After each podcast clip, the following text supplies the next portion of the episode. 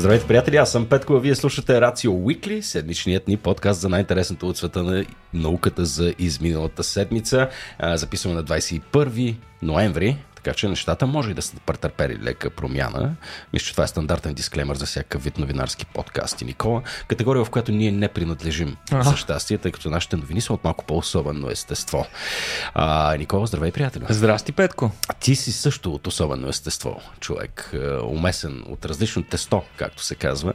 А, мисля да го направя нова традиция, Никола, да започвам всеки подкаст с комплимент и това беше моят комплимент за теб тази сутрин. Най-неудобното нещо ми е на мен да получавам комплименти. Ови, Никола, ще ти се случва случва всеки вторник. Отврат, тук нататък, отврат. Да. Трябва да има специален курс на тема как хората да получават комплименти. В смисъл бих се как да ги приемат, Как да, да ги приемат, да. Да, да. Ги. Приемат.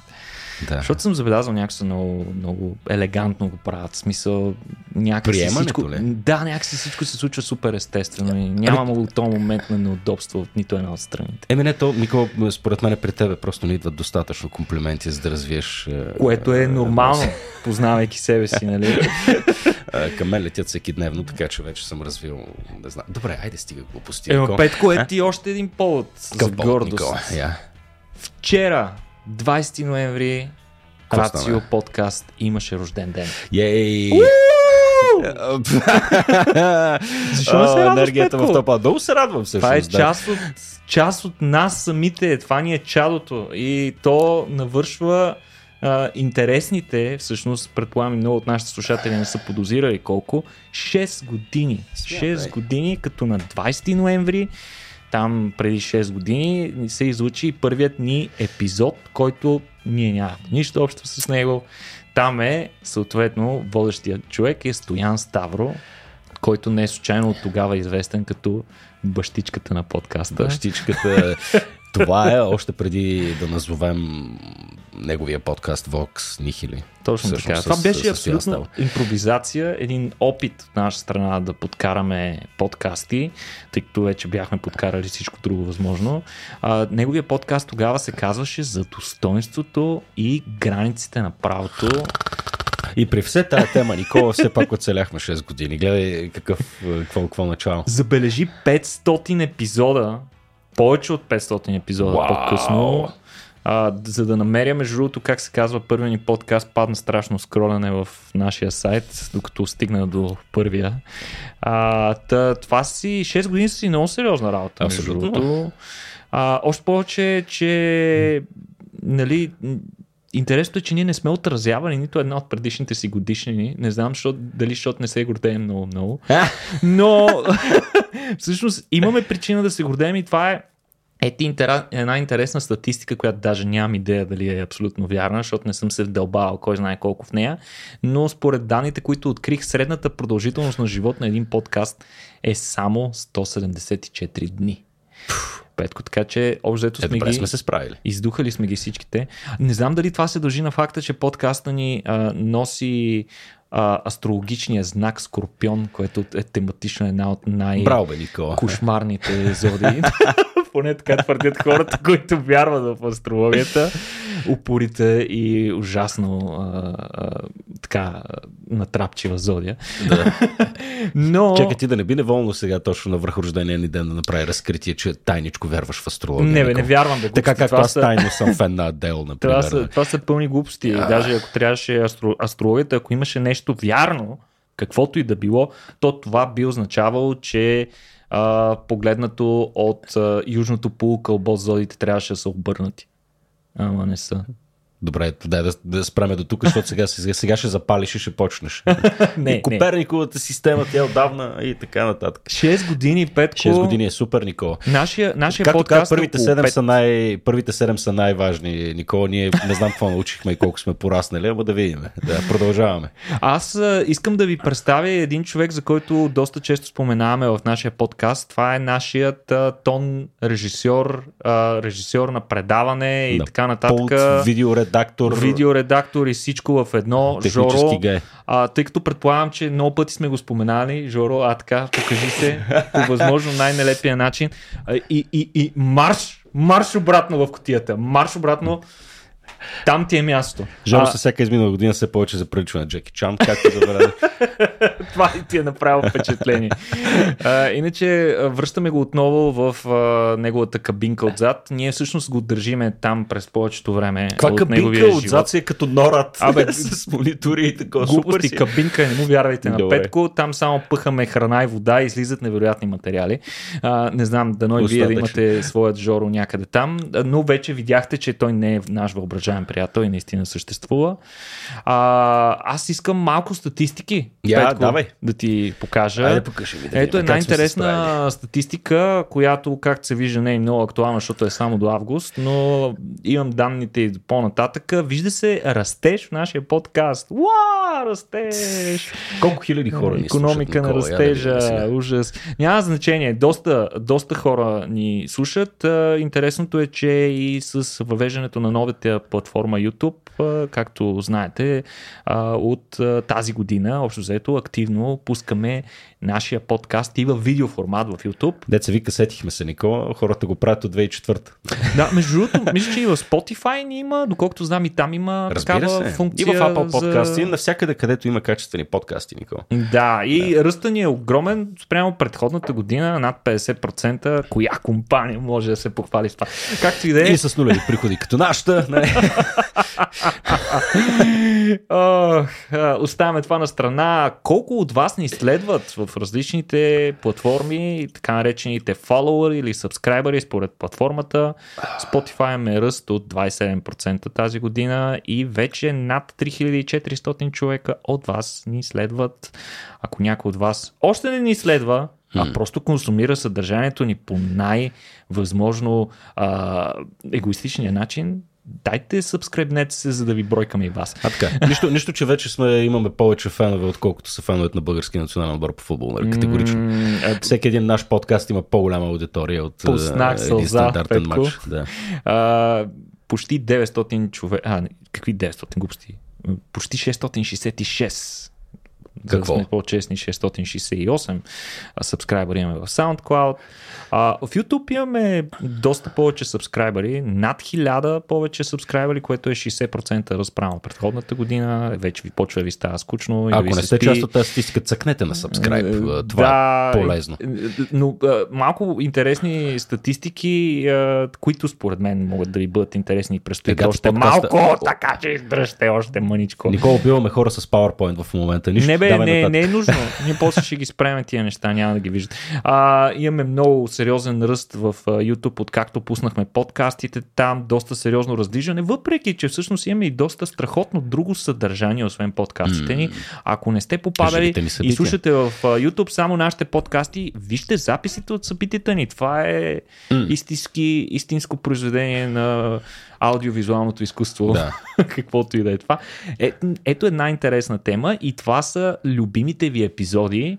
Кои са най-слушаните ни На епизоди? всички времена ли? а, през годината, ако не се лъжа е това.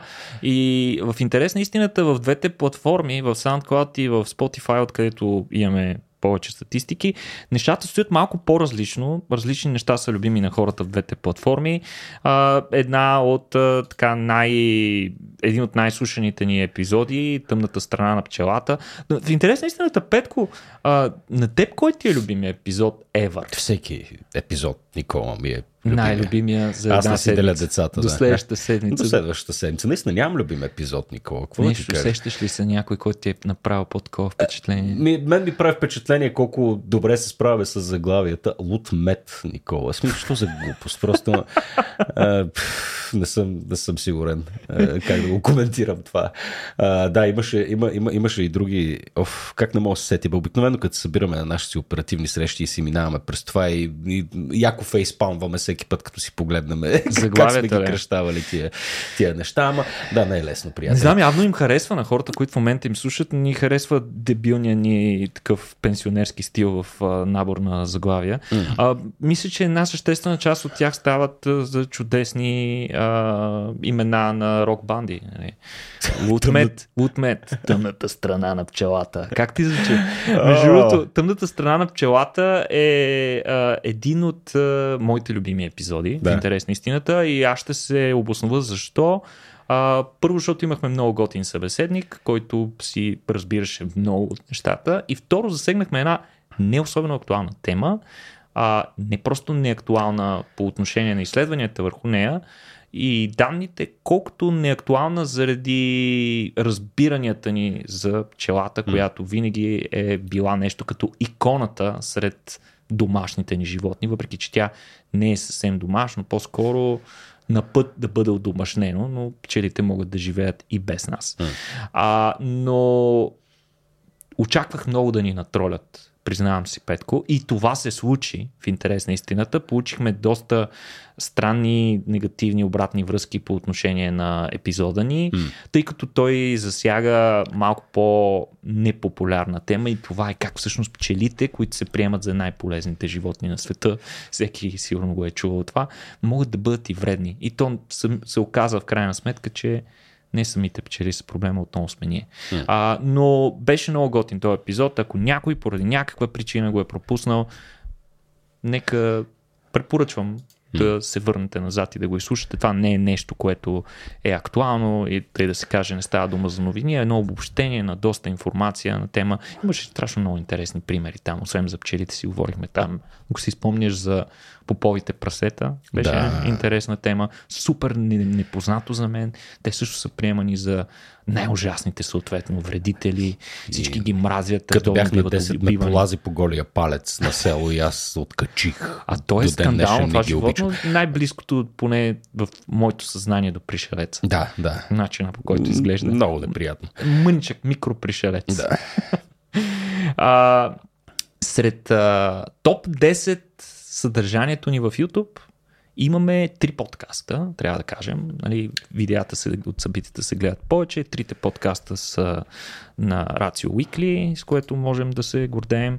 Но по-интересната статистика, поне за мен, е нашите топ лисенери или Я, най... да видим. Кои са най-големите ни хардкор фенове? Хардкор феновете. Петър Шишков. Петър Шишков смазва цялата конкуренция. Той ни слуша на репит, май с 2075 слушания в SoundCloud. Петре, не знам как го правиш, защото ние нямаме толкова епизоди. Mm. Както стана ясно, не знам как се събират статистиките. Ние четохме доста по темата, за да видим доколко са актуални, но Петър трябва да ни слуша на репит. Аз така си го мисля. В смисъл, едно време като вица с а, борците и слушалките, дето да. махнали слушалките на бореца и той паднал с гърчица и умрял. И шефа му вдигнал слушалките си ги сложил и, и чул в слушалките вдишай, издишай. Вдишай, издишай. Абе, О, ужасна работа. А, Петър Шишков, да. Браво, браво Пешо. Смисъл, имам лек коментар по, по отношение на леко расистския ти аватар. А, предполагам, че се занимаваш с нещо, което вероятно, да знам, човек сигурно пътува някъде с камиони из Европа или е някакъв транспорт цялата история, за да, за да слушаш а, как толкова се много подкасти. Мисля, че е точно той е Пешо, ако си ти. Той е? Здравей, приятел. Мисля, че е той. Еми, да. смисъл да, фенове всякакви, с всякакви разбирания, никого не съдим. Точно така. Съдим На второ ви, място, а, креативното име е user 882513142. Аз между другото по снимката имам чувство, че го познавам и имам странното усещане, че ни е патреон, освен това. По всяка вероятност, благодарности. Никола Банков, който... Крилс Еми... е на четвърто място. Да, е, е, виждаш е, каква е съществената разлика mm-hmm. между този на трето и на четвърто място. Съответно и вие може да ни споделите колко често ни слушате, а, дали сте слушали всичките ни епизоди. Между другото, в един от епизодите си имахме а, такъв челендж, предизвикателство към вас, където попитахме има ли някой, който ни е слушал всички епизоди, защото искрено вярвахме, че няма, просто няма как да имате да. толкова време за толкова глупости и за нас конкретно.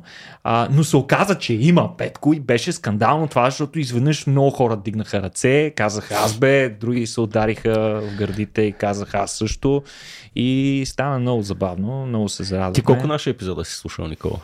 А, чукча производител, продуцент, чукча, Чукча писател, не е консуматор, да. Точно така. И Аз Не, не бих понесъл. Не и бих понесъл да си Да. слушам гласа, признавам си. М. А, та, много бихме се радвали след този епизод и вие да споделите вашите емоции, от кога ни слушате, колко епизода сте, сте, сте изслушали, какви интересни неща се случили в живота ви през тези 6 години, докато сте слушали нашия подкаст. Как се е променил подкаста ни, може да си пуснете първия епизод на Ставро, за да видите дали имаме някакъв прогрес в технично отношение, техническо отношение. Е, нали, сигурност. е, това е спойлер, нали? виж къде се намираме. има. Да. Надявам се, че има и надявам се и вие да го усещате. Правим всичко възможно, за да правим нашите епизоди толкова добри и приятни за слушане и все по-добри, надявам се. А, също споделете и кой ви е любимия епизод, дали това съвпада и с най-слушаните статистиката за най-слушаните, които ви показахме. И всичко това сме обединили в една страхотна анкета, с която за първ път ние ще се допитаме до вас, нашите слушатели, нашите фенове, хората, които ни подкрепят и заради които съществуваме, за да разберем повече за това вие как възприемате този подкаст, какво ви харесва, какво не ви харесва, какво искате да променим, какво не искате да променяте, да променяме, колко голи да бъдем по време на записите и така нататък и така нататък. Кой е най-секси водещия сред подкастърите? Не, а... А, тук се декласирах се автоматично. Не, не е вярно, Никол. А, та, много бихме се радвали. А, към този подкаст ще включим линк и към въпросната анкета. Попълнете я, моля, за нас е много важна тая обратна връзка. Петко, ти преди 6 години Какво правих ли? какво правеше? Имаше ли две деца? Бях на 32 и бях бяха с още, едно беше дете. само едно май. Да, да, да, да. Еми, доста неща се случиха, Никол. Страшни неща се Да, случиха но и, тогава. страшна, но и страшна мъгла, нали? Подкаста доминираше ежедневието ми. Само за това съм мислил. така че, да, затова не мога да се сетя за нищо друго. Еми, добре, страхотно. Ние ще се отпразнуваме само както, както ние знаем, имайки предвид страхотната ни статистика на вероятния ни ръст, купищата пари, които се сипят отгоре ни като дъжд, Никола. Ще И си вземем представям, един... Жоро, Жоро пуска едни пари се Точно така. пускат отгоре. Да, ще си купиме по... Даже може не на единични, на пачки. На пачки падат, да, да. И поради тая причина ще се поглеземе с малко бургаско и савой. и, и ще отпразнуваме както подобава 6 години, 6 години подкаст. А, да, последно напомняне преди да преминем към нашия стандартен формат е си говорим за наука, а не за, за нас. За А, тъпоти. да, седете patreon.com наклона черта RACIO.BG, подкрепете ни, за да продължим да съществуваме поне още, още 6. Минимум. Да се надяваме, да се надяваме. В привръзките, нали, шестата година била най-сложна. Точно така ли? Не. да, да, да речем, че е така. Добре, Никола. Еми, хайде да минаваме вече към а, научните новини. А, очевидно, една новина ще доминира днешния подкаст. Да, аз реших малко да разшириме сегмента с рождения ден, просто за да, То не стана за да малко. задържиме, за да, за да задържиме хората, които не понасят космос. Точно така, да. Пак да. ще ги разочароваме. Да, пак ще ги разочароваме, защото За пак ще започнем. Никола, ние близо 20 минути говорихме за себе си, така че мисля, че е време да поговорим за други хора вече. А, Старшип полетя, Никола, но полетя ли наистина? Полетя Петко напук на всички очаквания. Че кой пък не е очаквал да му се Еми, всъщност, разбира се, той полетя и първия път, но имаше доста, доста така Е, изгоряха му няколко диодчета там. неприятни, е, светлите. Да. неприятни прогнози, включително и самия Илон Маск каза в седмиците преди това, че шанса е 50-50 да достигне орбита, но че щял да литне. Много хора пък бяха по-скептични, тъй като между първия полет, който беше в края на април и сега мина ужасно много време, обаче за това време от SpaceX не спяха и направиха повече от хиляда конструктивни промени по техния кораб. Повече от хиляда промени. По принцип, начина по който в науката се правят нещата, за да видиш ти дали. А, за да можеш да сравниш два отделни експеримента, е да променяш само една от. На част от постановката. Да. Точно така. Да, Да. променяш само един, една от променливите, за да в последствие, ако видиш различен резултат, да си сигурен, че той се дължи на промяната именно на тази. В случая от SpaceX изпреварват себе си и над хиляда промени, но а, истината е, че вероятно всеки от вас, който има който не живее в хралупа или някъде дълбоко в гората, е разбрал за изстрелването на SpaceX, което беше отразено навсякъде. А всъщност то се случи буквално за нашия рожден ден, разбира се. Даже Илон Мъск специално отложи с един ден изстрелването, за да е по-близко до рождения ден на в подкаста ни. Не, разбира се. А, да, винаги, винаги е готино рожденият ти ден да бъде засенчен от огромен фалически псевдопенис на, на, на, на Елон Мъск. Който се е устремил към небесата, Точно за така. да детронира боговете, Петко. Силно, Никола. а, та, а, забавянето беше заради нужда от подмяна на една от частите. Част, конкретната част се нарича актуатор. Актуаторът специално на контролните повърхности или перки, зависи как ги превеждаш от английски, наричат се Control Fins.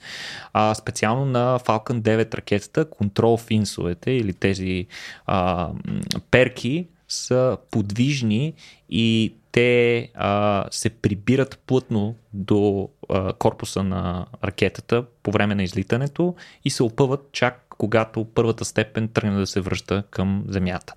При Starship това няма как да стане, тъй като а, корабът е много, много по-голям, съответно много повече а, тегло би било, ако се постави механизъм, който да ги прибира и отваря, тегло, което би навредило повече отколкото нарушената аеродинамика от стърчащите на страни повърхности. Mm.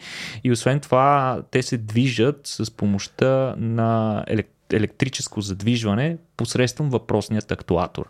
Актуатора представи си една перчица в основата на голямата перка, която я задвижва ага, под определен ъгъл. Идеята е ти да можеш да контролираш спускането на апарата, когато той тръгне да се връща обратно към Земята. Сега, а, от SpaceX обявиха за тази промяна в началото на деня на изстрелването, т.е. в петъка, и разглобиха кораба, разглобиха бустера от кораба, а, смениха частта и ги сглобиха за под 20 часа. Искам да видя кога от НАСА ще сменят една част за 20 часа. Просто искам да го видя това нещо. Най-вероятно няма да се случи. На мен ми омазват една броня човек на автомобила от 3 месеца, така че...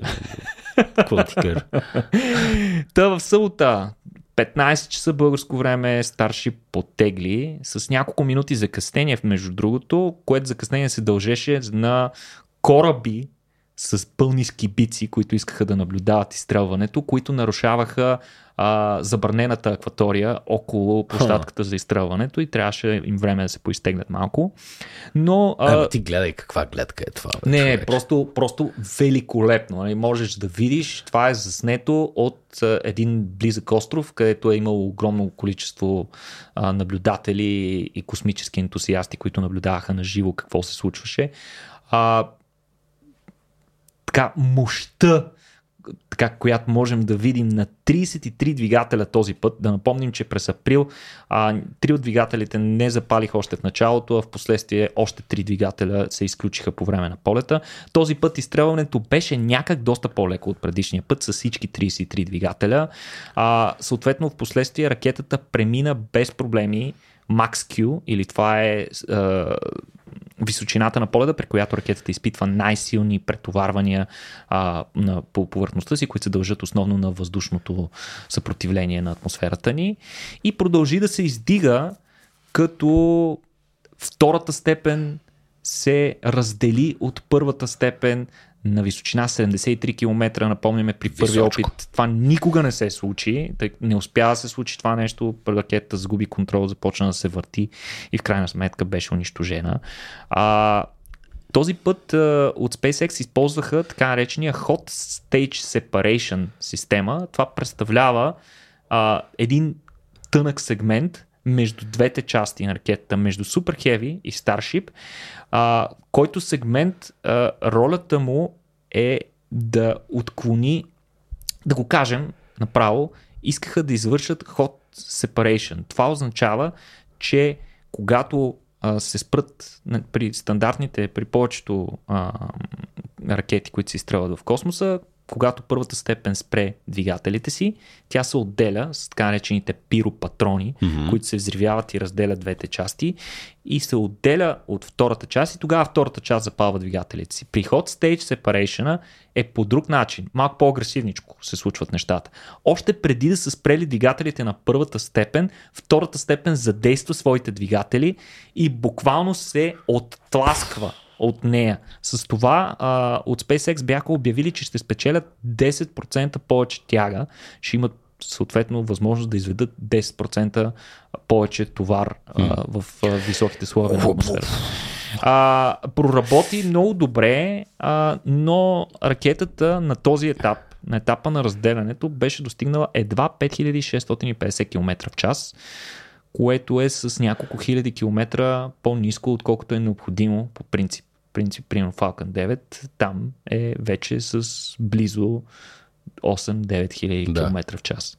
А, така че било и е трудно на този етап на ракетата със сигурност. А, Starship, това е горната част на ракетата или втората степен, запали шесте си двигателя и пое нататъка като програма максимум по плана на полета беше да направи една, да излезе в а, космоса, да излезе почти в орбита. Какво означава почти в орбита? Ами така, че да направи почти една пълна ротация, една пълна обиколка около планетата и след това да се опита да направи контролирано приводняване. А, междувременно бустера, какво се случи с него?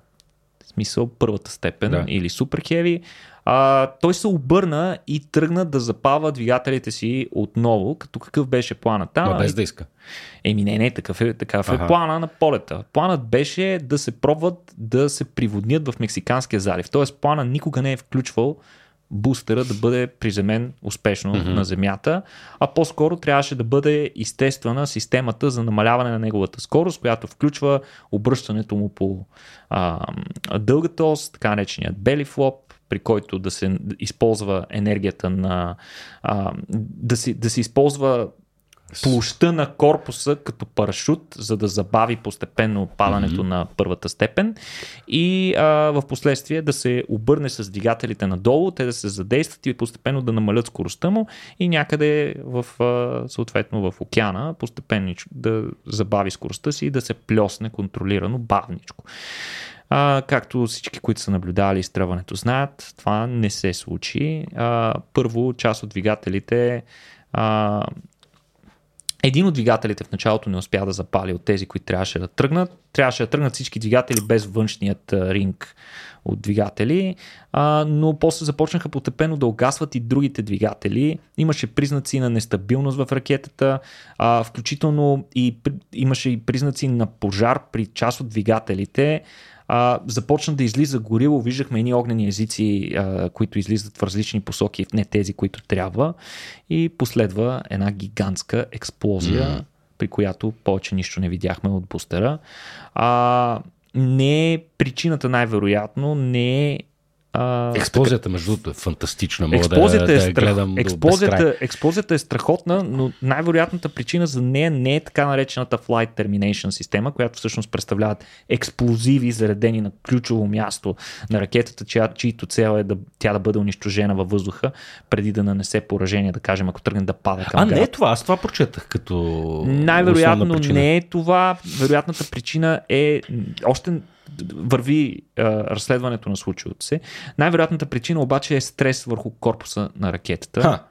А, е, разследването продължава, но последните данни сочат, че всъщност при задействането на първата степен, hot separation, ако си спомняш преди малко го Да. споменахме, това задействане на тези три мощни двигателя е изиграло ролята на един мощен юмрук, който е получила долната степен. Falcon Heavy. А, не Falcon Heavy, а Бустера, да. супер Heavy.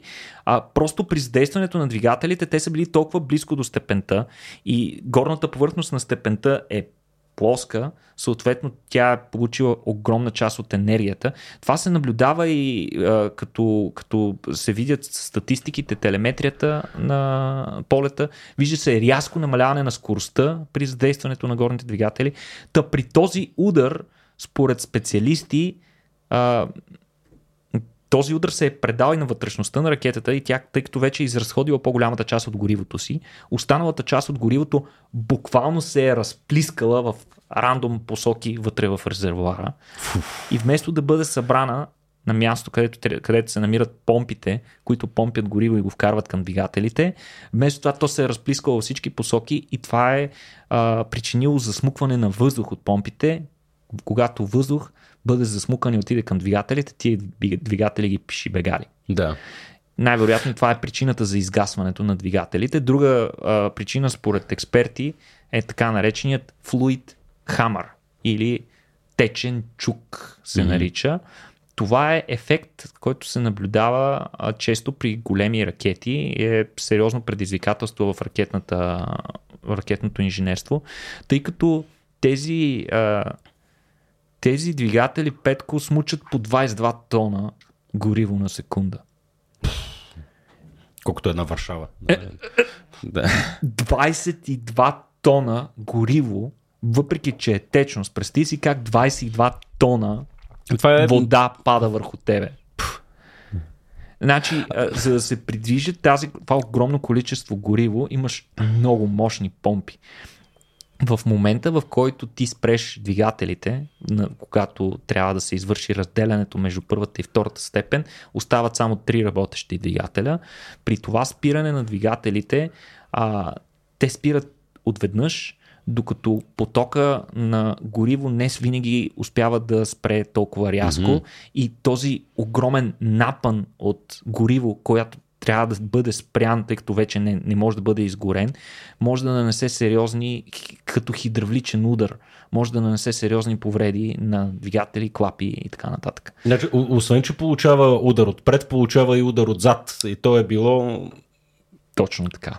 Да. Точно така. Не се знае как ще се разрешава този проблем, обаче със сигурност, е, със сигурност е, имат много данни и работа инженерите, а, които обаче нямаше как да добият по друг начин, освен с а, реален тест. Връщаме се на Starship. Какво стана с него? Той продължава да лети към този момент, в който ние отписахме и взривихме а, първата му степен.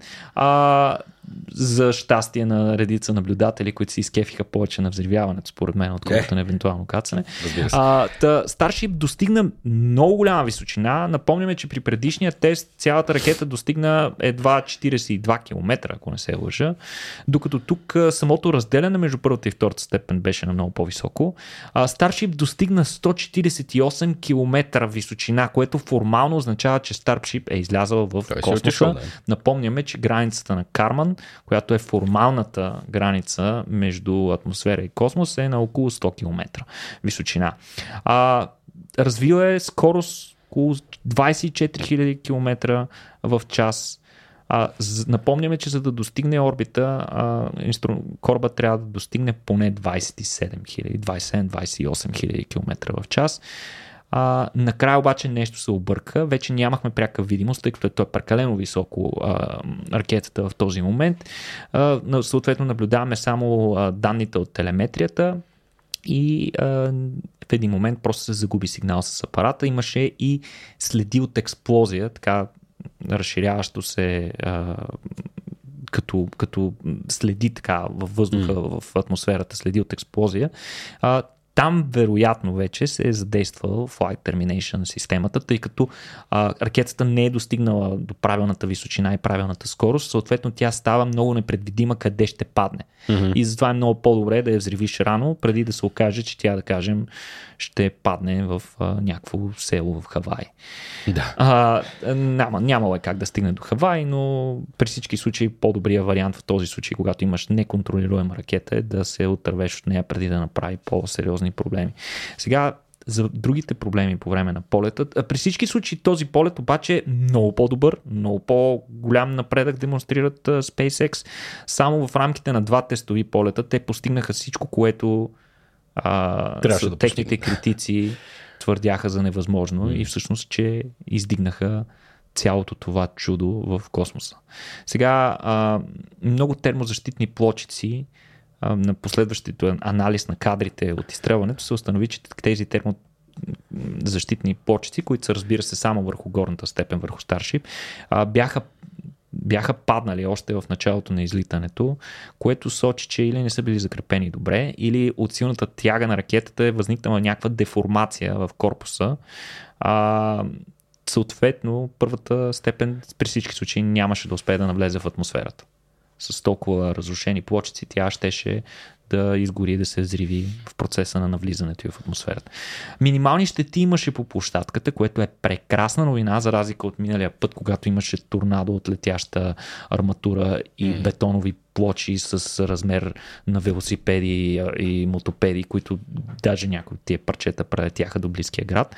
А, този път новата охладителна система, която SpaceX беше принуден да инсталира, а, проработи перфектно. Напомняме, новата охладителна система представлява сандвич от стоманени плочи, като между плочите циркулира доста вода, а извън плочите, на горната плоча има много дюзи, от които може да се пълват стотици тонове, хиляди тонове вода а, в а, минута. Огромно количество вода съответно се видя още при самото изстрелване как се изля от, а, като гигантски фонтани в основата на ракетата. А, идеята на тази вода е да обере акустичното натоварване на двигателите и съответно да намали пораженията на площадката отдолу от тези вибрации, Липсата на щети означава много по-лесна сертификация от Федералната авиационна агенция. Нещо, което беше причина за доста сериозни конфликти между SpaceX и въпросната държавна агенция, тъй като а, според тях те са били готови за последващ опит буквално 2-3 месеца след първото изстрелване през април, но трябваше да изчакат още 4 месеца заради трудностите при а, сертифицирането на въпросния полет. Нещо, да. което е необходимо, в смисъл според тях проблемът е бил изцяло юридически. Фърчаха искри и обвинения от двете страни. Едните твърдяха, ние го правим за безопасността. Безопасността не трябва няма цена по отношение на време, можем да, да. забавяме колкото си искаме, ама така спасяваме животи. Другите твърдяха, вие сте гадна, затънала в бюрокрация, организация, която не трябва да има. А, кога ще си набавите още хора, може ли толкова много да бавите един обикновен анализ, както и да е. Между другото, извинявай, че те прекъсвам, Никола, наскоро слушах както то, явно казването на самия Елън Мъск вече е задължително, нали, сякаш нали, той се е материализирал от, от мястото си там горе на небето. Както и да е. Но а, слушах го в един подкаст а, наскоро, където той обясняваше точно за битките с бюрокрацията и с американската администрация. Конкретно визираше, мисля, че беше EPA, тяхната Environmental Protection mm-hmm. Agency, а, където като част от целият процес по сертификация, одобрение на изстрелване и така нататък, едно от нещата, върху които, е, върху които така е имало някакви форми на анализи и бюрокрация и разрешения, се е въртяло около това каква е вероятността един от тези бустери или парче падащо в, в океана да убие кит. Това wow. се поставя като хипотеза нали, и поставя се като някакъв потенциален риск, който EPA го слагат на масата и казват, нали, вие с това изстрелване може да убиете кит. Нали, трябва така, да поемете отговорността трябва да поемете за смъртта на кита. Точно така, да. Какво правите?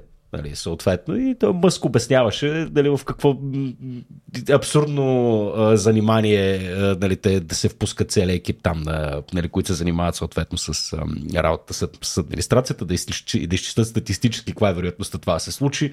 Тя се оказва, разбира се, нищожна, имайки предвид нали, мащаба на океана, факта, че това е, както mm-hmm. той се изрази, това ще е най- а, а, как unluckiest, нали, да, кита с най-лош късмет в историята. Кит Карък. да, най-големият кит Карък в историята. Така че а, хем а, има някакъв резон в това, което казват. Нали, ако човек а, започне така логически да разтяга аргументите си, mm-hmm. нали, винаги може да го докара до там и да идентифицира някакви потенциални рискове. Едновременно с това, нали, пък това показва до какви абсурди може всъщност да се, да се, да се стигне. Така че битката на SpaceX с бюрокрацията а, вероятно ще продължи доста дълго. Да. Mm-hmm. Абсолютно. И за винаги. Но а, липсата на поражения, която се видява в началото, а в последствие и инспекцията на самия Илон Мъск установи почти незначителни повреди, най-вече отнесени а, недобре закрепени плоскости на капаци и така нататък. Да, тип а, но без много съществени проблеми. проблеми. Това според SpaceX означава, че на теория следващия полет може да се случи буквално до седмици. Като SpaceX в момента имат три почти готови комплекта а, кораби, които могат да да, да летят. Сега, а, нямаше достатъчно мощност ракетата. Това го забелязаха вече малко по-сериозните разбирачи, космически, не просто космически ентусиасти, а хора, които могат и да ги смятат тия неща. А, трябва да сме, да сме абсолютно справедливи към този втори тест на SpaceX, на, на Starship, е, че никакъв товар не беше качен на борда. Нито дори един Тесла Roadster, да се вика нямаше. А претенциите на този кораб е да може да, да носи 150 тона. Тоест, в нормална обстановка щеше да му е бая по-тежко. А що не са го тествали? А, причината е, че е проектът е на все още много ранен етап и по-скоро важното за тях е да установят, че двигателите работят добре, че могат да изведат самата, самото, самата тежест на самия кораб, на, на самия... Не, да, да, те самата тежест е различна. На самата ракета. Ами няма да е фундаментално различна. Товар от 150 тона на фона на 5000 тона, колкото тежи има и ракетата. Не си спомням колко беше, но беше няколко хиляди тона с цялото гориво. Но при всички случаи в нормална обстановка ще да му е много по-тежко и ще ще се представи доста по-зле. Mm. А, е, въпросните специалисти е, смятат, че екипите на SpaceX този път при този тест са били малко по-предпазливи и не са форсирали двигателите си до дупка. А, съответно, освен това, тези, този път двигателите на, на първата и втората степен бяха микс от две поколения двигатели, Raptor 1 и Raptor 2. А, може би при следващите тестове вече ще бъде използван Raptor 3, последната версия на техният метанов двигател, а, като поне първоначалните данни сочат, че той има някакви безпредседентни стоености за тяга, тежест и така нататък.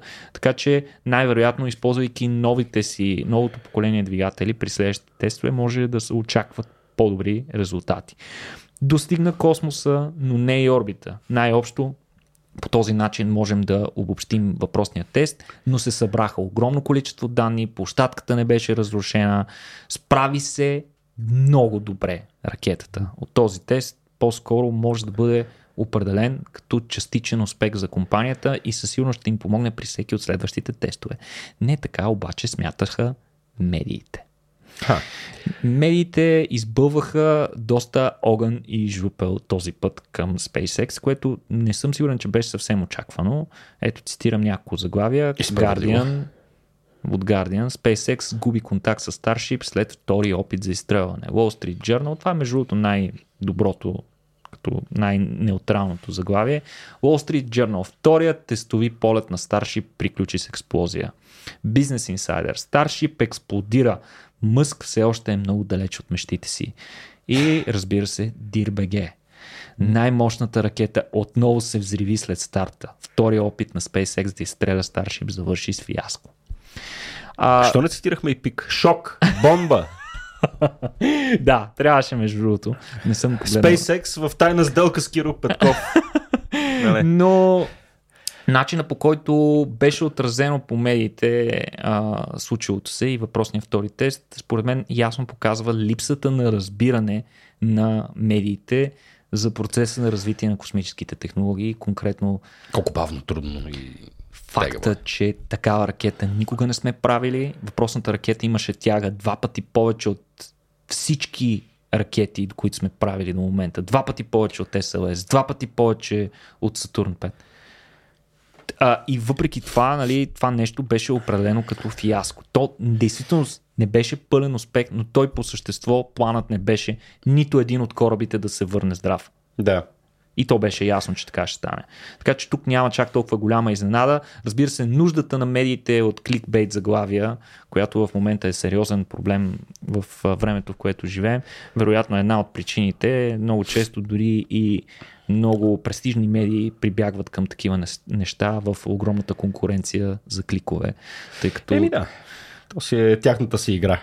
Абсолютно. Сега това според мен обаче доста пречи а, на мисиите, особено тези, които са с държавно финансиране, така, тъй като предполагам, че разбираш как би реагирал да накоплатеца, когато види а, подобно заглавие, веднага ще каже, абе, няма ми ползвате парите, тук си играете на ракетки.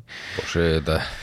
А, така че това със сигурност има лош, лошо отражение върху НАСА и негова, нейната дейност а, Надявам се, поне нашите слушатели, да разбират стоеността на подобни тестове и всички тези обяснения, Това които да правим. убеден, Никола, да. Всички тези те, обяснения, които правим, да ги правим малко по-съпричастни към а, самата мисия на тези хора, тъй като тези компании се движат от хора, не от изкуствен интелект. Точно. В смисъл има хора, които стоят за тези неща, хора, които се борят с тези инженерни проблеми, които инвестират огромно количество време и практически дори пренебрегвайки себе си и, а, и семействата си, за да постигнат този успех, успех, който ще е за цялото човечество, включително и нас. Включително и скептиците пишете и такива заглавия. Включително и теб, Никола. Включително и мен. Да, точно така. Най-вече мен.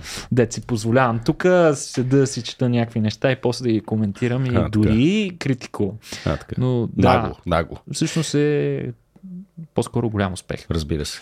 Добре, Никола, има 15 на минути, приятелю, за да покрием още няколко новини. Оставям на теб да си избереш за какво, ако искаш да си продължим с космос или пък да преминем към другите. искам една интересна новина от космоса. Малко ще се отделим от нея в. Ще се отделим от космоса леко в страни от него и ще си поговорим за това какво, вместо да гледаме към космоса, да погледнем обратно от космоса към Земята, Айде. видим какви неща интересни можем да видим. Много пъти сме си говорили. Страшно интересни работи се виждат отгоре. А, хората какви ли не статистики правят, включително може да се наблюдава динамиката на пожарите през годината в различните континенти, което е супер интересно. Може да видиш как всяка година Африка и Австралия горят. А, тъй като по принцип нали, пожарите много често се сочат като нещо, а, нещо нехарактерно, нещо невероятно, как може да има пожар. Всъщност в тези континенти това е част от естествената природна динамика. Разбира се, през последните години а, свръх гигантските пожари, особено тези, които се случиха в Индонезия, Австралия и най-вече в Сибир, изобщо не са нормални. Да.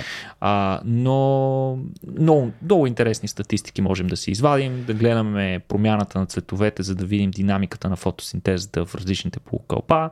Но ето и нещо много интересно, което, за което може да използваме, забележи данни Петко, от разсекретени, а, разсекретени данни от шпионски сателити на ЦРУ. Данни събрани по време на студената война Петко, основно през 60-70-те години над територията на Ирак и Сирия. И по тези данни учени наскоро са установили 96 ненамерени до сега римски форта. Те са там. Археолог... Прекрасни археологически обекти, които никога не са били откривани. На едни прекрасни места. Е, не е от най-прекрасните, да, особено предвид конфликтите, които тлеят в а, тези държави.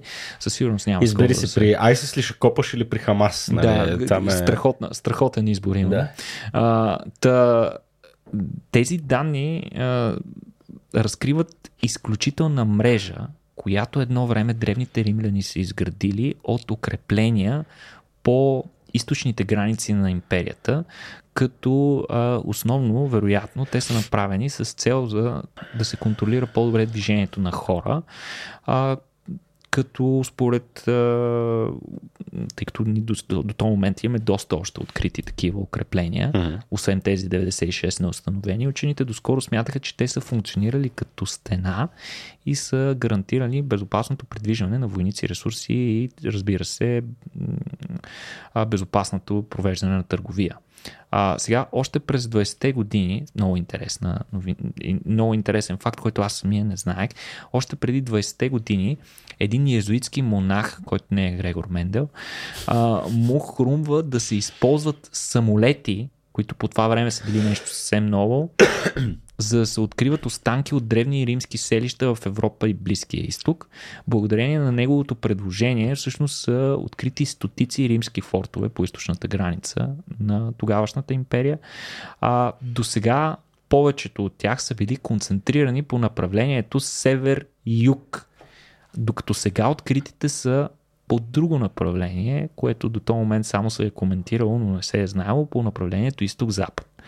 А до сега, както казахме, се смяташе, че те са случили като гранична застава, основната цел на която е да пречи на придвижването на персийските армии и набезите на номадски племена върху гранични селища, избиване на фермери и така нататък.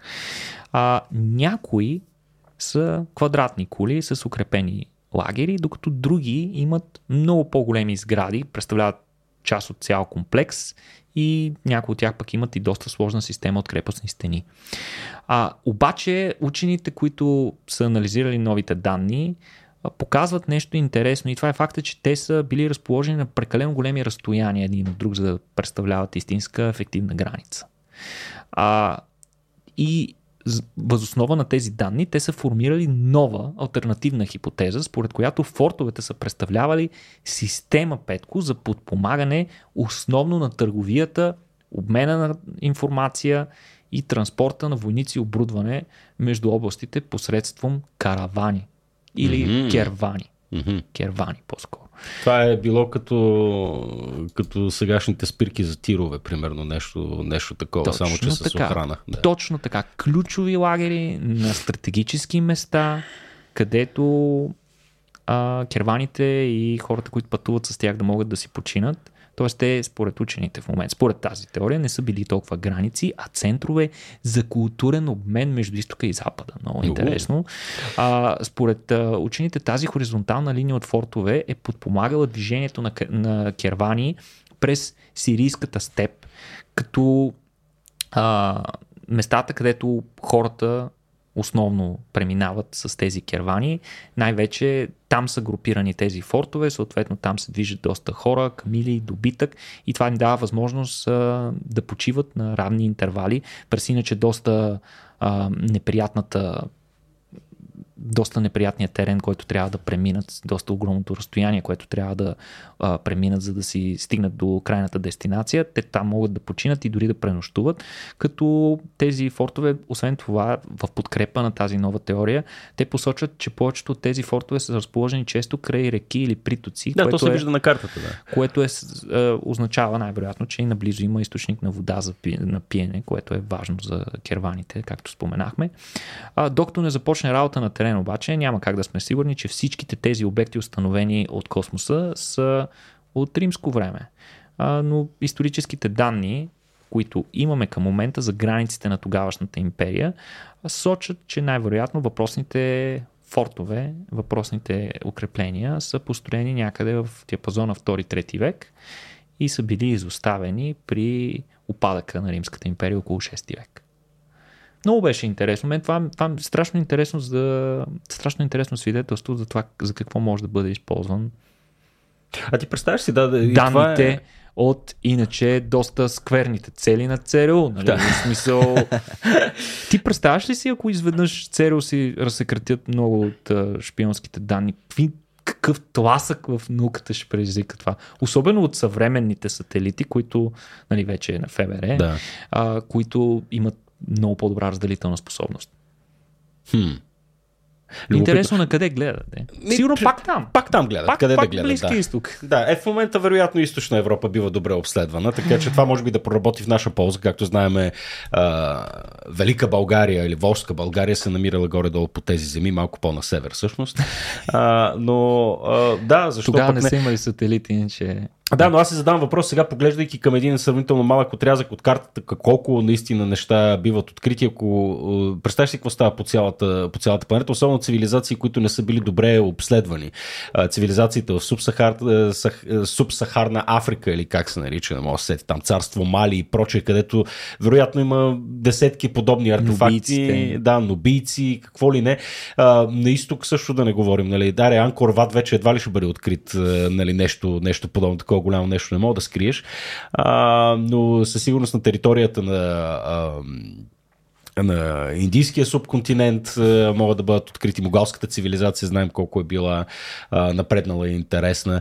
А, така че да, нека да се впрегнат наистина тия, тия, тия инструменти. Това отваря, според мен, абсолютно нов дял в археологията, космическа археология, да, който, да, да, да, според мен, те първа ще, Аз това се замислих, кога ли, кога ли ще има исторически факултет, който да се изстрелял сателит в космоса, за да търси конкретни неща. Нали? Мисля, че е съвсем наскоро. Съвсем да. скоро ще стане. Да, предвид да демонстрацията на, на, на способностите на тия инструменти. Да. То ние сме имали а, и мисля, че цяло събитие направихме за а, лидар технологията, с която се търсят исторически артефакти и, и проче. Не знам дали си спомняш. Имахме май не, нещо не, такова. Не си спомням. Да, дали беше като част от едно по-голямо събитие, не мога, не мога точно да си спомня, но да, впрягането на радари, сателити и всякакви неща вече става част от историческата наука и от археологията, което наистина е страхотна новина, особено за фенове, като, като мен.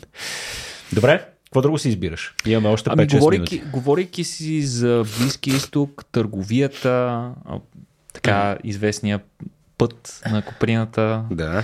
а, искам да разкажа за, може би, една дългоочаквана революция в а, тази сфера. Нещо, което предполагам са го очаквали още древните хора, които са започнали да работят с Коприна. И това е как ние да подобрим качествата на Коприната с високите си технологии, с които разполагаме Боже, необходимо ли е? Необходимо ли? е? Тя коприната вече си е... Ами, може Поне да кажем, пипане, че да. винаги може да е по-добре. Петко. Да, значи да. хората отглеждат копринени буби, които имат страхотно латинско наименование Bombix mori се нарича. Bombix? Bombix mori Я. се нарича копринената буба. От поне 5000 години. Толкова време някой му е направил впечатление, че като раз, разнищиш съответно пашкула на бубата, тази нишка може да бъде използвана за нещо полезно, например за дрехи, тъкани и така нататък. Като съответно от една копринена губ- г- буба, нишката, която може да се извлече е, ако я разпънеш по дължина, имаш ли идея колко дълга би била? Километри, вероятно. Е, километри не, но почти един километър. Да. 900 метра на пашкул. Ще си представи толкова работа извършва бубата за да се ловие. Добре. А, тези буби, които се използват в момента, обаче са удомашнени. Копринената буба, можем да кажем, че е, може би единственото изцяло удомашнено насекомо. Тя не съществува Вече в... споменахме, че пчелата не е изцяло удомашнена Да. но копринената буба е. И съответно дивите а, буби, дивите им предшественици правят много по-малък пашкул с много по-некачествена нишка. В Китай и Индия, разбира се, там са най-големите производители на коприна в наши дни. А, повечето буби, както знаеш, се хранят с представители на един род, към който спада черницата. Ядат листа от черница, като mm-hmm. на много тези места има такива гигантски плантации от такива дървета и храсти, с които да ги хранят. Сега, Чул ли, че черницата се нарича буба на места? дуда. Аз за буба съм чул. А, Дуда, верно бе, Дуда, Дуда беше. е Какви са тия буби аз пък глупости? Мисля, че е дуда, дуда. Дуда, е. Дуда, да, да, да. Даже в нашия квартал в Дружба си спомням, имаше едно дърво, където децата много обичаха да се катерят и се му викахме на дудата. Къде ще си на дудата? На дудата. А, та, копринената нишка обаче, въпреки всичките си огромни предимства, всички знаят, че една от най-качествените тъкани, която се произвежда от човечеството, всъщност е коприната. И тя и затова е много ценена и дрехите от коприна са по-скъпи. Да не говорим за копринените завивки, които мисля, че са топа сред завивките. А, та, И купреното белонико. Няма да го споменам. разбира се. Стига да има, нали, такива, а, как бродерийки и разни такива неща. Да. А, та, тя има известни недостатъци, копринената нишка и най-същественият е, че тя е доста крехка. За разлика от нея обаче, пажената нишка притежава идеалните качества. Тя е едновременно много здрава и много еластична, но големия проблем при нея е, че е много трудно ние да я получим в големи мащаби. Като през годините са правени най-различни опити. Мисля, че в един от, един от първите си подкасти бяхме отразили факта, че бяха вкарали гени за а, производство на пажина в кози, които после я О, това се го спомням, това секретираха безумие, да. в млякото си и те изваждаха от Да, да, мляко. да, да, да, това беше много Проблема безумно на, нещо. проблема на този метод обаче е, че за да има същите качества нишката, тя трябва да бъде извадена от железата, а не да е просто под формата на чорба от протеини в някаква течност. Да. Така че половината от работата е да произведеш протеина, другата половина се случва вътре в, в самата жлеза, където под въздействието на специфични мускули а, протеинът се разтегля, той взаимодейства с а, кислорода, при който в началото е много еластичен и крехък, но като излезе навън, много бързо а, добива своята крайна здравина и еластичност и така нататък. А, сега, учените при тази новина, за която искам да ти разказваш, са се опитали да комбинират и двете неща. Нашите познания за бубите и огромния ни опит при отглеждането им и съответно познанията ни при а, механизмите за производство на пажина, при паяците което е постижение на съвременната генетика. Като те са произвели за първ път пажина в геномодифицирани копринени гъби, а, буби, не гъби, Дуди, копри... е, да, копринени, е, копринени буби с помощта на новия метод CRISPR. Като това нещо може да помогне значително за достъпното производство на по-леки и същевременно по-здрави тъкани, които да са устойчиви на скъсване и разтягане. Сега, гените за производство на пажина са много големи и трудно се прехвърлят в други видове. Това го знаем от край време.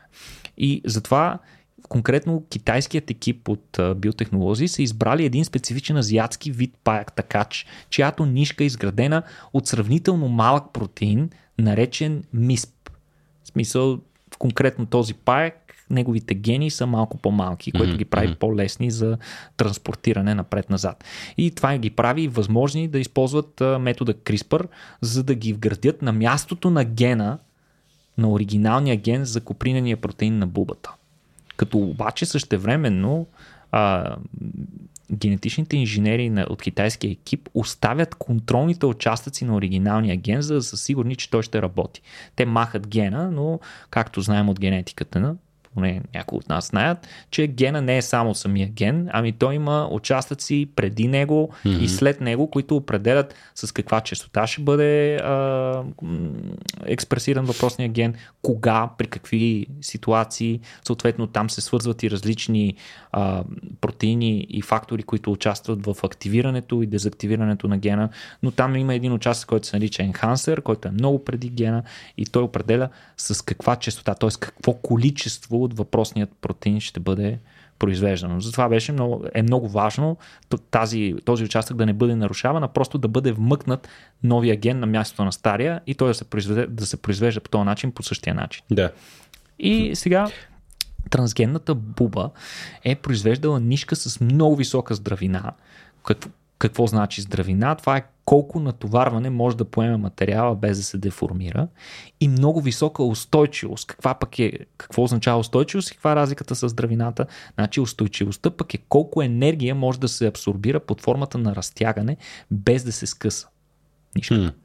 Сега, 6 пъти по-здрава е била получената нишка от кевлар и има по-висока устойчивост от наличните до момента биологични и синтетични влакна, всички, които имаме към момента.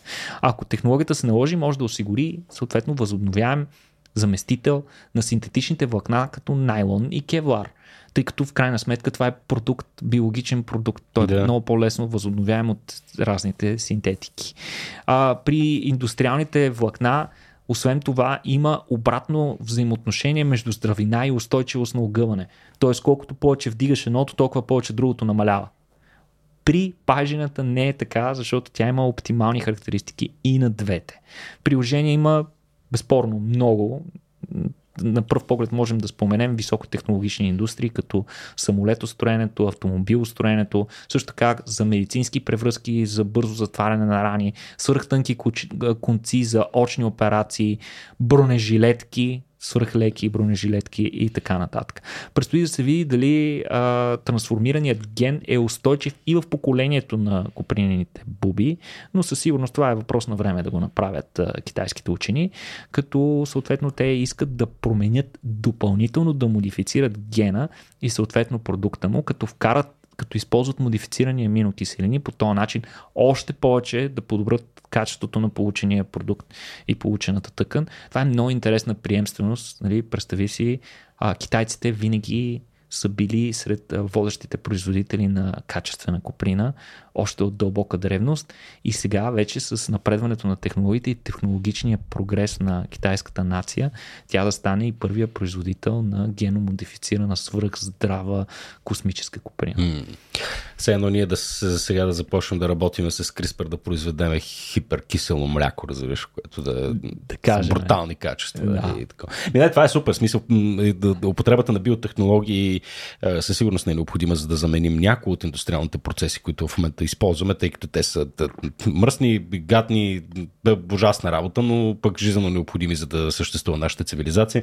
Аз няма да спра да цитирам а, Спас Киримов, който на едно от събитията каза, нали, че се старае да прави а, какво беше технология неразличима от природата.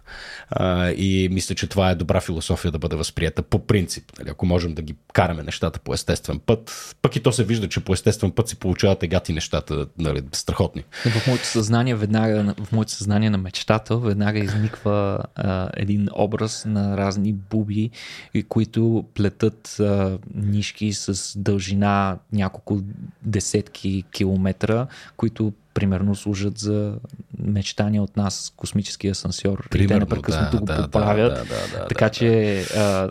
А, микродефектите, които възникват в нишката, биват поправени. Така имаме една почти като жива нишка, която непрекъснато се регенерира и разрушава. Да, Това да, би било да. страхотно. Но, би било страхотно, Никола. Да. До, а, пак ще има някаква съпротива. Тук е един шаут към едно популярно не знам, едно, е, деца вика някои неща остаряват като цървули, е, Никола, нали? Приемствеността не винаги е добро нещо, тъй като съвременното, съвременното проявление на едно, иначе много популярно, традиционно българско научно списание, днес видях в една книжарница е, заглавие нарисувано едно зелено чудовище и там пише ГМО, кой кого ще изяде. А, така че, да, Никола, може да очакваме известна съпротива от страна на публиката по отношение на приложението на такива, да. Явно, на, да. такива технологии. А, да, Ама не знаеш до кога такива... продължава да. съпротивата. Докато... Докато не си вземеш първия супер як а, така. пуловер и модата не започне да показва Разбира се. невероятно красиви, супер здрави. Рязко спира ти показа разни неща. Да, ще да, кажеш. Да, е. Като стане по-удобно и секси, нещата е, така, се така вече са го направили. Ние ще, ще ги тролиме само в интернет. Абсолютно. Пък да. ще си купуваме с, в другия прозорец. Точно така, точно така, точно така. Ами, а, добре, като става въпрос за купуване на яки неща, може да си купите яки неща от нашия мърч магазин. А, имаме книги на всякаква тематика, имаме тениски с нашите визи от последния Рацио форум, пък и от предишни а, такива. А, това е готин начин да ни подкрепите, пък и не забравяйте, идва коледа да му се не види. И смисъл ще трябва готини подаръци да се правят. Да, абсолютно. А така ние според мен правиме готини неща. А, подкрепете една хубава кауза и а, така си вземате нещо, нещо красиво за вас или за а, ближния. А, също така ви призовавам да разгледате и опцията за нашия Рацио Пас а, за следващия сезон на Рацио събитията. А, може да отидете отново в нашия Рацио магазин, където да си купите пас за всички събития а, в рамките на сезона. Страхотна сделка. Да не го мислите повече. Да, просто не го мислете и с този Рацио Пас идвате на събития, ще кажа без пари. То не е съвсем, но доста, по, доста по-читаво и ефтино излиза а, по този начин за всички вас. А, какво да кажа? Subscribe, ударете камбанката, цункайте, че... Не. Няма да го казвам пак. А, да, харесайте този подкаст. Говорете за нас, говорете за Никола. Черпете ни един дюнер в Патреон. А, така, черпете Все пак ни... на 6 години ставаме, нали? А, така, да му се не ви. Що па ние трябва да една хипстърска, трябва да една хипстърска бира ни черпете, не е шуменско. Нали? Е, чапа 8 лева сега. не, не, много, много, много е това. Е, да, превърнете Никола в мен. В смисъл, каквото искате правете, е, нали, стига и само ние да продължим да съществуваме още 6 години. Благодарности на Жорката и на Явор Пачовски, който ще погрижи за аудиото на този подкаст. И благодарности най-накрая, естествено, на теб, Никола. Ти, този гръбнак, този на този подкаст, ти всичко, моя алфата и омегата, началото и края dogaja. Uh, eh, da, jaz spiram več, emi tvoje. Vse još ti je podprijeti. Čau.